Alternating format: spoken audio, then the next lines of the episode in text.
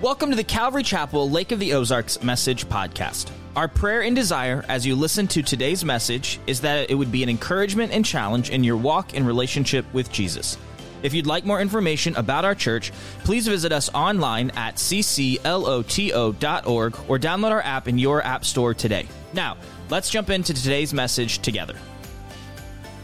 Well, glad you guys are here. If you have your Bibles, open up to Revelation. We are continuing our study that we're calling Letter from Patmos because that's where John wrote it from, was the island of Patmos.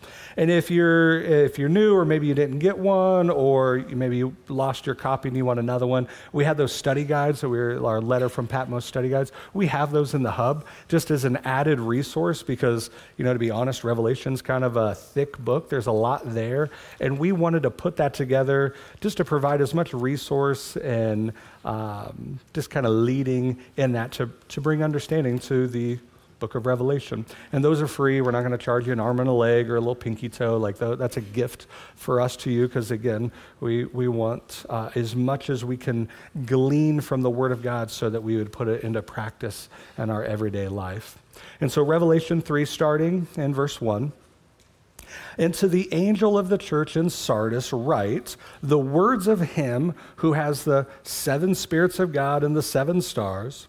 I know your works you have the reputation of being alive, but you are dead.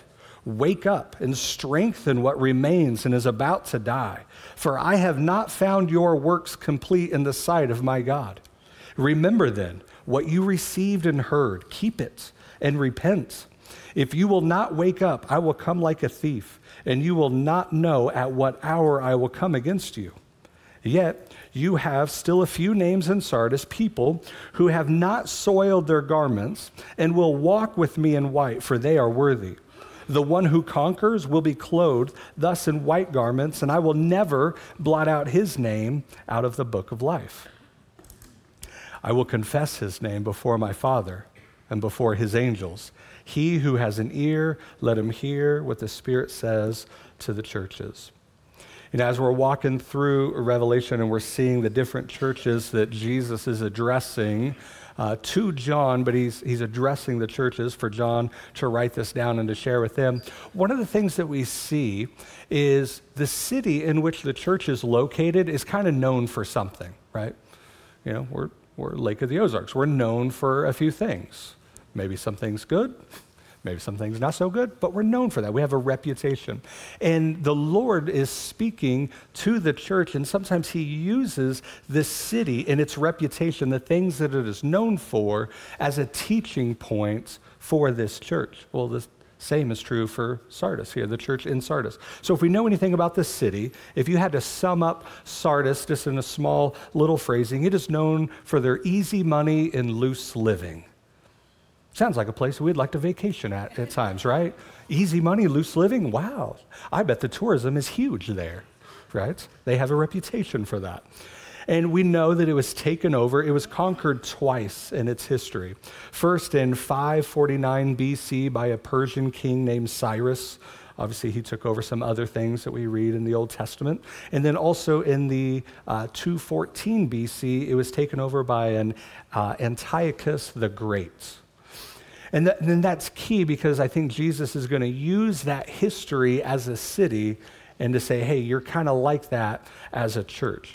And we know it was overtaken for a couple reasons. They were very confident. They were almost overconfident in who they were as a city, meaning where it was kind of located with some natural uh, uh, geography around it, with some cliffs and different things. They said, we don't need to be, you know, that alarmed. The natural uh, area around us will bring some protection for us. And so they were overconfident, and then they weren't watchful.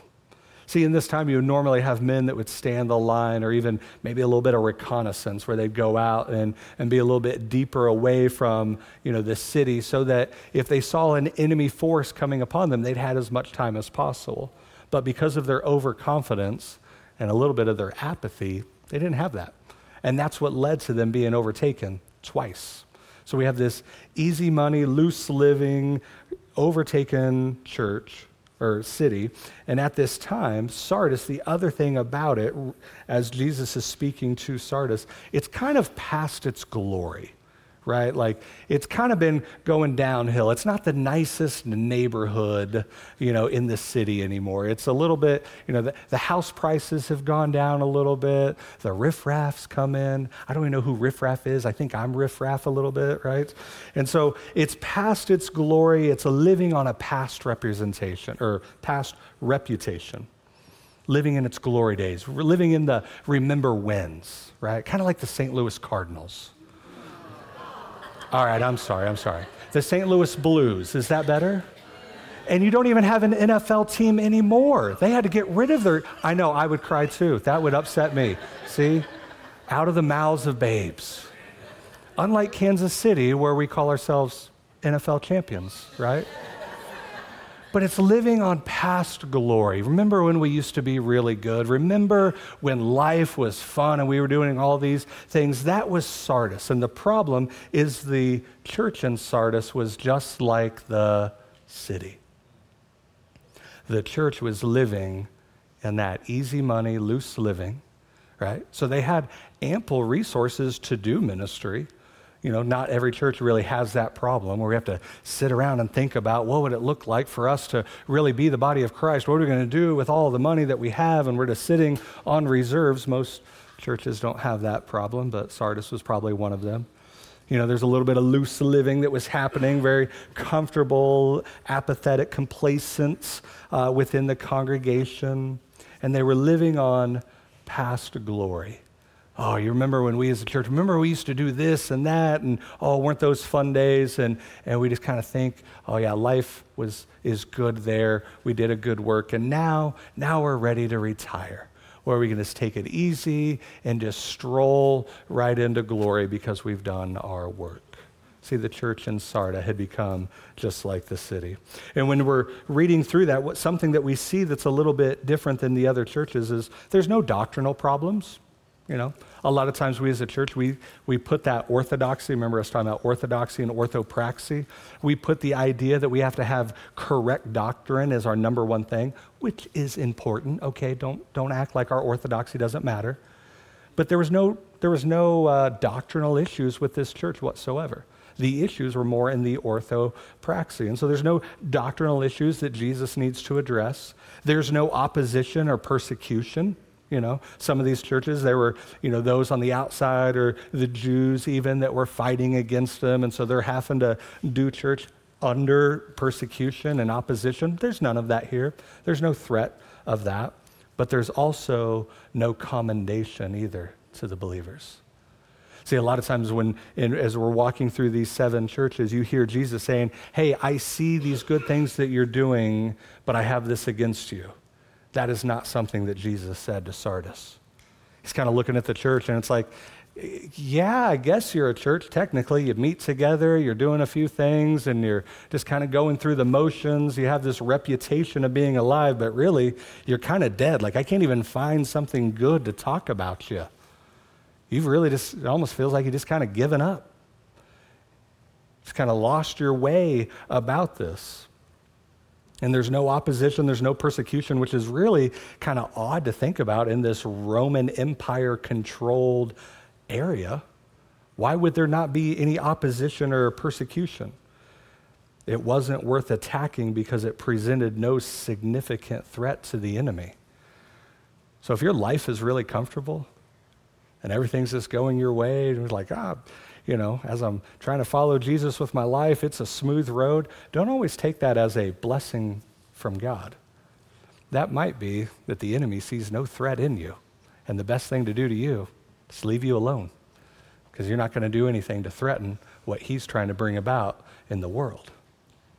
And I think at times there's whole churches that can have that mentality. Well, there's no threat, so why attack it? Why bring opposition and persecution and get it? Because the, the, the worst thing that the enemy would want to do is to provoke some type of faith or courage or boldness that would be needed a dependency upon the Lord of how to move and work in that. So sometimes the greatest thing that the enemy can do to us as followers of Jesus is just let us be. Let us continue to live in our apathy and our complacentness. Let us keep looking back at our past reputation living in our past glory.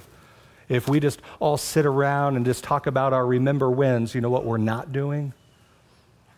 A fresh work of God that He has for us. We're not pressing in, as Paul would say in Philippians 3. We're not looking for the new thing that God wants to do. We've just kind of become comfortable with who we are. True story. Not that the rest of it hasn't been, but true story. Just want to clarify it. We were, me and my wife, uh, in our first ministry job, we were looking at churches. We were candidating to be a youth pastor. And we went out of state, not even going to name the state to try to be uh, sensitive to them and careful. But we went out of state to another church that we were considered to be hired as their youth pastor. And the city was growing and that was one of the huge things that they talked about like oh our city's growing by leaps and bounds and da da da. And and we were sitting at dinner and there's like the pastor and there's elders of the church and i'm just like this little peon you know wannabe youth pastor. And i was younger so i was a little more of a spitfire. And and i said well what what do you guys have vision wise for the church as you as the city is growing to accommodate and reach these new people Kid you not, the pastor looks at me and says, Well, we really don't have a desire to grow or anything. We're just kind of comfortable with where we're at. My wife kicks me under the table. like, I didn't understand that that would be an issue for our heart to want to reach people. Like, she's kicking me under the table. So here I am, getting kicked in the shin, which is one of the worst things that happen in the world, trying to keep a straight face to this pastor who just, like, laid out the, yeah, this is going to be a deal breaker for us completely but they become comfortable. We like where we're at. We like the people that we're with. We don't want people that are different than us, and, and new people are weird and they smell funny. Sorry if you're new, you really don't. I'm just teasing. Uh, we, we don't want that in our church. And it's like, well, what you don't want is a move of God then. What you don't want is spiritual transformation. What you don't want is to see people who are children of wrath now being called and adopted as children of God. Like, understand what you don't want. So, we didn't go to that church. but that's the problem that we're seeing here in Sardis.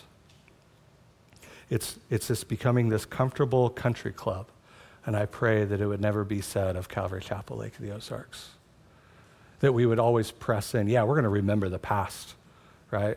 I am so grateful for the church that we were. I was just talking to Cliff outside. And the, not even the foundation, but just the building of the ministry here under his tenure as the senior pastor has been phenomenal. And it's been easy, in a sense, for me to come in. Like, I feel like I'm just putting like curtains on the windows that he's done so much. And the health of our church is because of that man back there. And it's been a wonderful thing. I love who we are, where we've come. I love the whole Calvary Chapel movement and the story of just an, an old dude that goes down to the beach and is sharing the gospel with a bunch of hippies that would rather just surf, do drugs, and sleep around. I love that about our past. But what I don't want to do is live in the old glory days of the Jesus movement. One, because I wasn't even a part of it right? Some people think you have to be from California to be a part of a Calvary Chapel. Nope, born and raised Missouri. Sorry. Wasn't a hippie down on the ocean. Nope. I love that about our past story.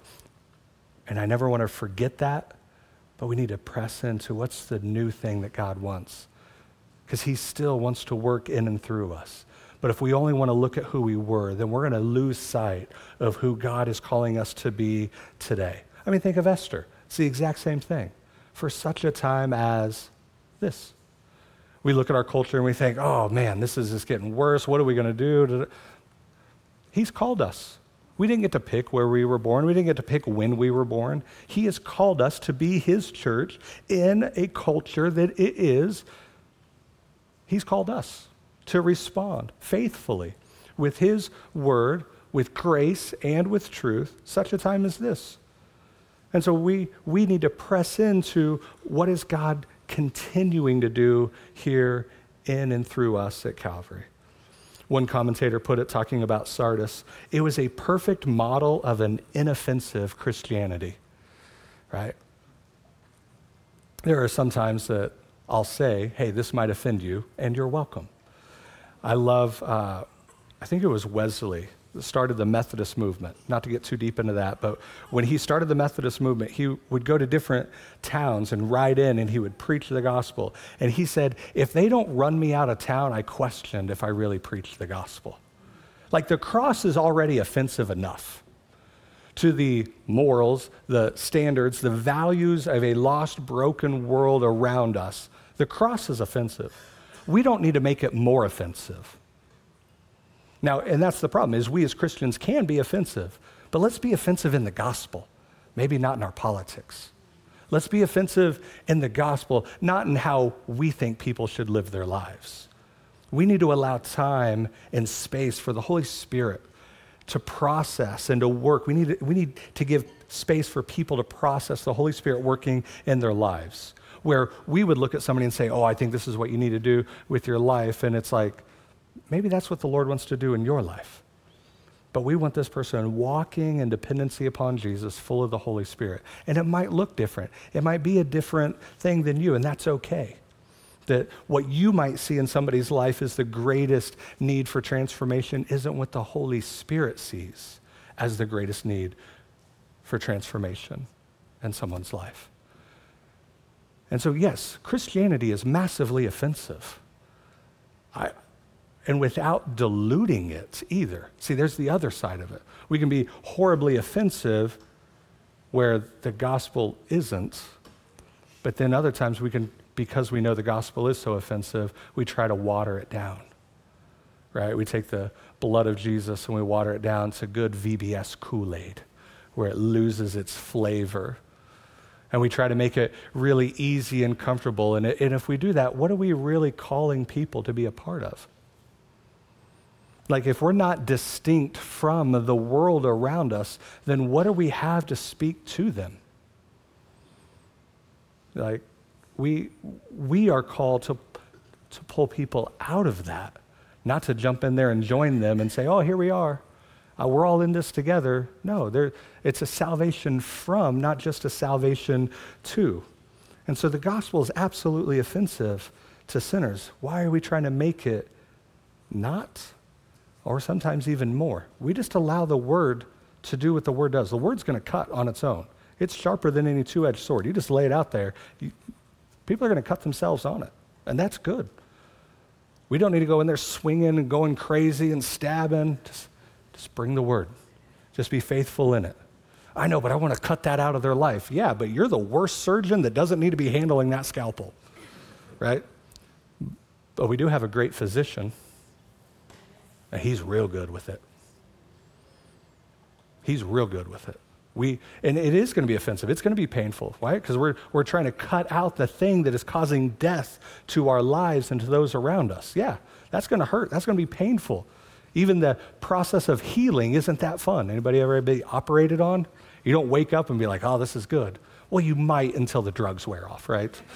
Once the drugs wear off, then you're hitting that button like you're on Jeopardy, just trying to, you know.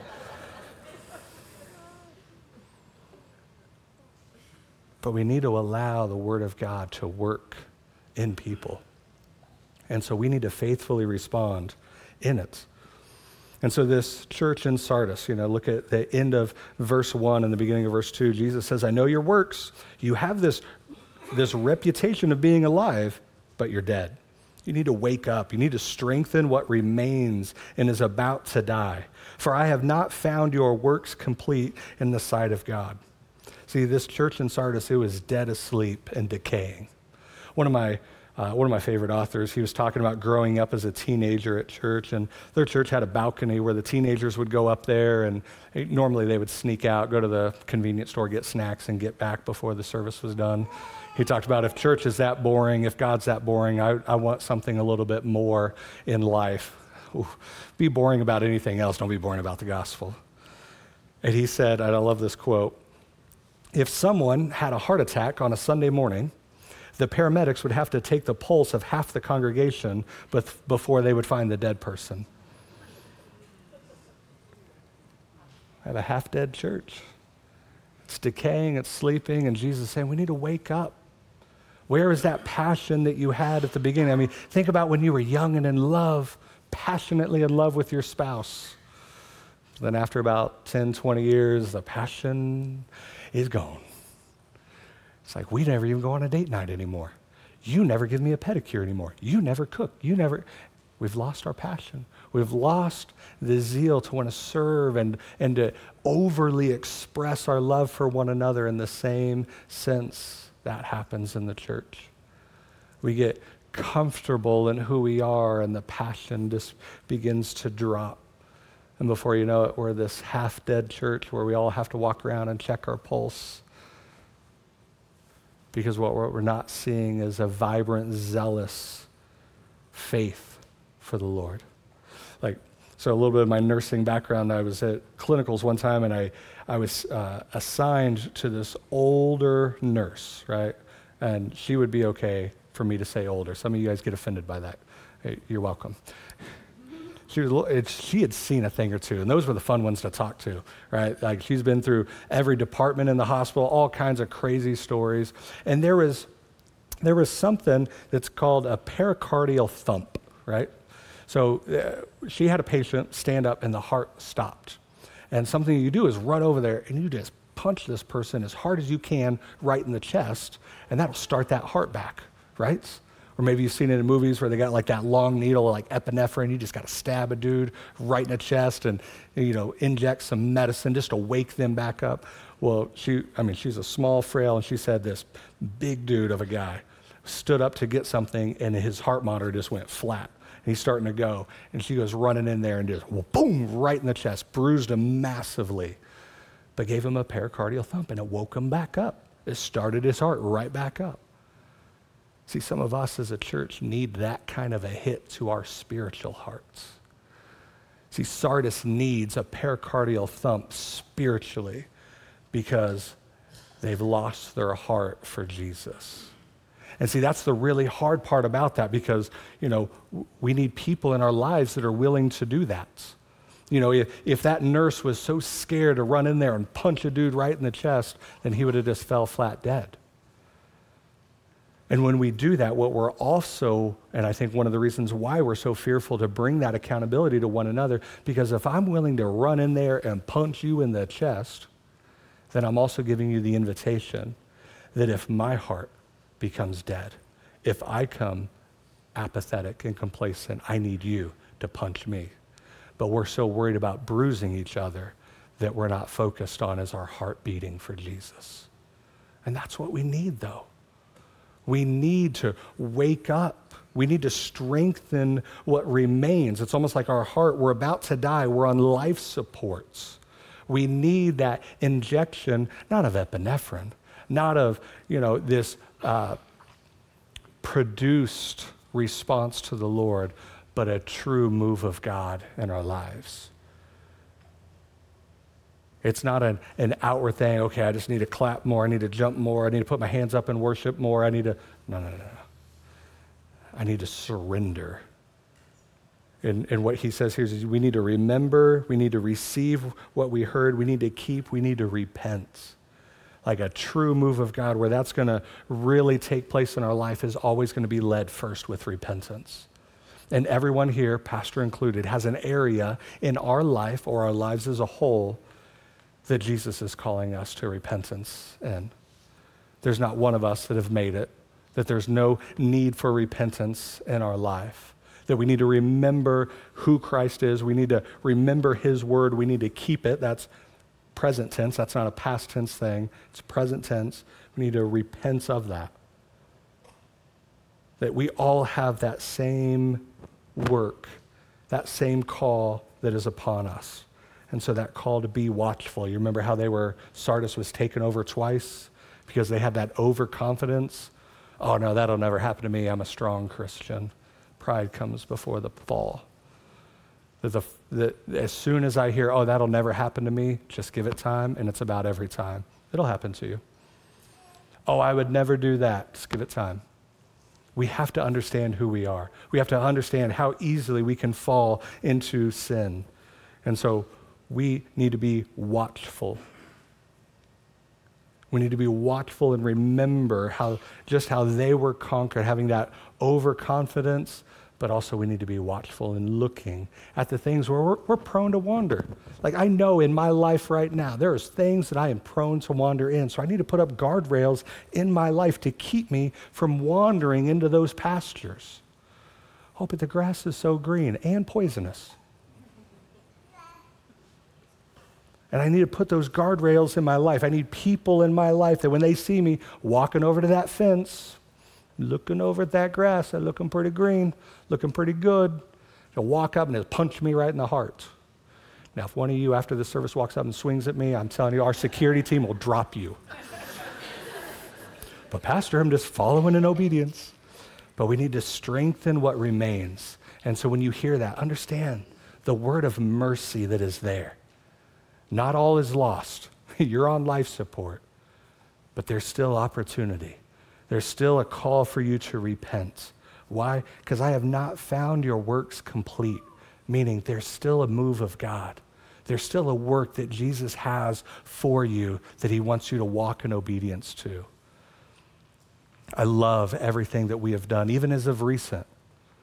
But we're not going to rest on what we have done. We're going to remember that. We're going to praise the Lord for that. We're going to learn from it, but we're going to press into the fullness of what Jesus has for us. What's that next move of God? What's that fresh bread that you have for us, Jesus? We're always going to keep looking because we know our works individually and we know our works as a church, we're not done. We're not done. The assignment is not over. We haven't fully completed. There's not one Christian, there's not one church that has fully completed the call that God has on their life. Now, the season might change, the directives might change, but we are, we are soldiers serving Jesus. And we just need our next mission. What's the next deployment that Jesus has for us? And so he's looking at the Sardis and he says, he tells him, I have not found your works to be complete. You are not at capacity or fullness. You know, people are looking at Calvary and like, oh, Pastor, when are you going to start closing up the doors? Never. I have no desire to stand at the door and say, I'm sorry, we're full up. You're going to have to go to another church. Now, I will say, hey, if, you, if you're not growing here, if you're not connecting uh, with the Lord, and, and you just, like, if you're just sitting in the pew just to sit in a pew, there, there's five other churches on the road. I would highly recommend finding a church where you will grow. I used to tell our youth students that. Like, if you're just showing up because mom and dad drop you off, if you don't like it here, I'll introduce you to another youth pastor. I would rather you be somewhere else where you will grow and be obedient and vibrant in your faith to Jesus apart from Calvary than to stay here and be stagnant and apathetic. Absolutely. Because it's not about us. Seek first the kingdom of God. It's not about what Calvary is doing. We're going to seek first the kingdom. Because if we focus on the kingdom, we know God will take care of Calvary. So we're going to focus on the kingdom because we know our works are not complete yet. We're not at capacity, we're not at fullness, and we're going to quit resting on, on our past. Because think of it this way if all that matters is what we have done, then Jesus would have already returned. If we've completed the assignment and we've done everything that the Lord has for us, then why hasn't He raptured the church up? We're still here, we still have pulse. Everybody check your pulse so I know who to send the paramedics to. No, some of you did that. Thank you. I appreciate that. Be like, definitely not me. That if we still have a pulse, then we still have a work to do. Now let's, let's talk about that a little bit. You're never too old. Retirement, maybe from a physical job, is perfect and wonderful, and I love that for you. But not from your spiritual responsibility of being a follower of Jesus. There is no retirement. If anything, Paul would say you need to press in harder because you know that day is approaching more. And so it doesn't matter how old you are. Now, does, now, does the Lord know I'm not 21? Absolutely. He's omniscient. He knows I'm not 21. I can't do things that I used to in 21 when I was 21, like eat spicy food after like 6 o'clock. Heartburn. Who would have thought, right? That's a horrible thing. And some of you that are chronologically advanced, because I can't say old, you guys aren't making sounding, you know, getting old sound real fun. And so I'm, Lord, pressing into your return anytime that you want to take me out of here before I have like bad knees and hips. Like, I'm down. But the Lord knows I'm not 21 anymore and I can't do what I used to. I'm a little bit old. He gets that. But there's still a work for us. There's still something that God has for our lives. And so you are never too old for a fresh move of God in your life. And take it to the other spectrum, especially talking to the parents. You little ones, you kids, you teenagers, you're never too young either because kids don't get a half dose or a micro dose of the Holy Spirit. That we're never too young either to serve the Lord. And so sometimes it might be like, well, I don't know what I can do. I'm only 11 or I'm only a teenager. Read scripture. There was a lot that the Lord would do in and through young people. I believe most of the disciples were teenagers outside of Peter. And there's a little bit of biblical precedence for that. Shadrach, Meshach, and Abednego, teenagers. So we are never too young to serve the Lord and have a mighty move done in and through us, and we're never too old either. That we want to press in to the fullness that we have. We know what the issue is. As long as I don't move, we don't think that'll happen. But I'm a peacock. I got to fly, man. I can't.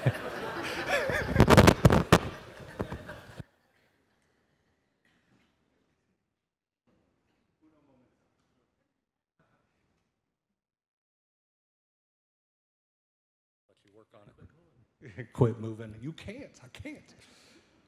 So we need to press in. What is that that God has for me? Yeah, He's done great moves in my life, but what's that next thing? What's that next thing? Because if I still have a pulse, God is still wanting to work and move in me. What is that fullness? Because when you compare, like we've been looking at the descriptions of Jesus and how it pertains to the different church that he's talking to, you look at Jesus and it says he has the seven spirits of God, which is a, a reference to the fullness of the Holy Spirit. And the seven stars is a reference to the fullness of the church. So Jesus has a fullness of the Holy Spirit and he has a fullness of the church, but what he doesn't see in Sardis is a fullness of obedience to them. And so, if the Lord has the full Holy Spirit, He has the full church in His hands, He wants to see a fullness from us. And so, we need to remember the Word of God. We need to keep it and repent and change and transform and trans, move our lives to it. That we need to remember the Word of God, receive it, and obey it. So, some of those spiritual disciplines, those are good things. To read the Word and study the Word and meditate on the Word and to memorize the Word, those are good spiritual disciplines. To pray, to intercede on the behalf of one another, and even at times when we don't even know what to pray, and so we allow the Holy Spirit to intercede on our behalf and say, I don't even know what to say because I'm so grieved or, and frustrated with this situation. Pray on my behalf. That, that's a good thing to do. To serve one another, to fellowship with one another, to share the word of God with one another. Those are good things. Those are spiritual disciplines for us, but those are not an end in themselves. Those disciplines bring out the fullness of the Holy Spirit the fruit of the Spirit that God wants to see in and through us in our normal, everyday lives. Doesn't matter what your occupation is, doesn't matter who signs your check or even if you get one. But what does God want to do in and through me? Am I fully living surrendered to Him? I think about, like, if you're married, think about your wedding ceremony or at least all of us have maybe have been to a wedding, you're going to stand up there, and every time there's going to be some kind of connotation that you will forsake all others and be fully and wholly devoted to this one person. And so when we see the marriage as is I think even more of an analogy, more than just an analogy of Christ in the church that we are going to forsake all other things and live fully and wholly unto Jesus. So that same fullness he wants to see in us. And then we get to verse 5. Some of you probably read that and think, "Ooh, I wonder where he's going with this." Let's have some fun. The one who conquers will be clothed thus in white garments, and I will never blot his name out of the book of life. So we read that and we're like, well, the book of life, we understand, you know, that's the, that's the book if we're allowed into heaven or not, if we have salvation or not. And Jesus is saying, I will never blot that name out. So does that mean that he can blot that out? Does that mean our name is written in the book of life in pencil? And the Lord has a big old fat pink eraser and he's just ready to, you know. And sometimes we use that as fear tactics. That's not good. Don't do that. That's not what Jesus is talking about. Definitely don't do that as a parent. Imagine saying to your kid, you better clean your room, or Jesus is going to block your name right out of that book of life. Right? Don't do that. That's not good. Just, yeah, don't do that. And so, what is Jesus talking about here? What, what's the reference that he's talking? So, we have to understand that it was written to a culture that probably operated a little bit different than us today. And we have to understand that culture, and then the fullness of what he's saying really comes to life. So, in a, in a culture that Roman citizenship was very high, like think about Paul. Paul was a Roman citizen, but he didn't, he didn't lead in his citizenship first. He led in his identity in Christ. He merely used his citizenship when it was needed for the advancement of the gospel. And there's a whole sermon there, but don't allow your nationality. Like, I love our country, I love my country. My grandpa, my dad fought for this country. I love the freedoms of our country. But that's not my identity. That does not surpass my identity in Christ. That my citizenship as an American should be used just as Paul used his Roman citizenship for the advancements of the kingdom, for the advancement of the Word of God. And but every city would have a register book so every city would have a book, and they would list everybody that lived in that city. They had a census. That made sense. And there was only about two reasons that your name would be removed out of that register book either death or criminal charges. That would remove somebody's name. And so Jesus is taking this idea that you, you you're, you're, on, you're on death row right now you are in life support. This church is about to die. It doesn't matter the reputation that you have, like you're circling the drain. And Jesus is going to say it in a much harder way. He's not saying that your name's going to be blotted out, but death is one of the things that removes your name from that city's register. Don't go dying on us. You need to turn and respond in faith that he's, he's looking for a response of life and passion and, and a zeal unto the Lord. And so this idea that this, you know, this is really bad verse to use for evangelism, like, hey, you better, uh, you know, give your life to the Lord. He's going to blot your name out of the book of life, and uh, that that's not where it's at. He's calling a church that's circling the drain to wake up to strengthen what remains and is about to die. That's what he wants to see in and through this church here in Sardis. Now, there's one more theological uh, point that we could talk about that, that if we disagree, we probably need to break fellowship. Uh, I fully believe a McDonald's fountain Coke is absolutely the best. Some of you are like, what's he getting ready to talk about? Break fellowship? Fountain McDonald's Coke is absolutely the best, right? Can I get an amen up in here? Somebody? Okay, thank you. Is there a remnant of righteousness here, please? You know, you get a couple of those hot fries, but then they hand you that cold Coke. You pop that straw in, and you just don't sip it. Not that first time. No, you take like five gulps, right? Like you're, you're drinking half of it. And it's so cold, and then the burn oh, the burn going down is amazing. You get done and your eyes are watering, and you're just like, you never feel more alive than at that moment right there. Amen. And how horrible is it when they hand you that? And that's the expectation. Like you, th- you yearn for the burn. You know what I mean? Like you're. I didn't mean to rhyme that. I'm sorry. but you want that, and then they hand you that cup, and it's cold, and and you pop the straw in, and you take a drink, and it's flat. Is there anything more disappointing in life? Like you just take that cup and throw it right back in the drive-through. Like you just throw it right back into the store. Like you could take your flat pop, I'm going somewhere else. Like it's so disappointing. And that's the same that Jesus wants to see in us. This expectation of this vibrant, zealous relationship and passion for the Lord. That's what I want to see. But how many times do we as Christians, and even sometimes it affects whole churches, do we lose our fizz? That we become this flat pop that's like, yeah, I guess it's Coke, but I don't want it. And they lose their fizz. And how sadly ironic that this, you know, being this nearly dead as a church is preaching new life in Christ. Yeah, they're going through the motions.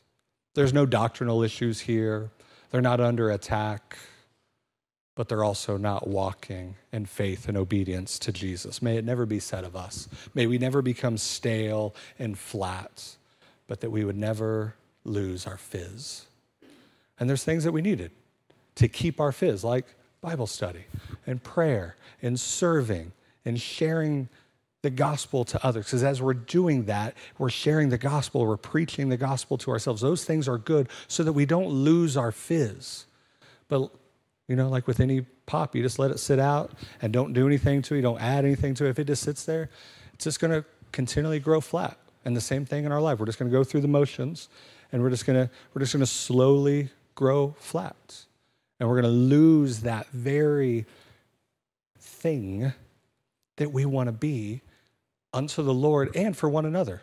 Like, there's people in my life, man, I, I love being around them because uh, they bring some fizz to the party, right? Like Cliff. Cliff is a fizzy guy to me, right? You, that's a biblical word right there. That's Greek right there, right? Like, I love being around Cliff. There's a fizz about him, you know? He's always encouraging, always keeping his eyes on the Lord. Like, there's a fizz about him that even people, believer or unbeliever, Somebody that doesn't even know the Lord, they just, I love being around that person. Why? Because I have hope and, and, and a love and a passion. It's like, well, who is, I mean, when they ask, like, why are you the way that you are? They're asking you, share the gospel with me. Why do you have so much fizz in your life? His name is Jesus. Like, we want to be a fizzy church.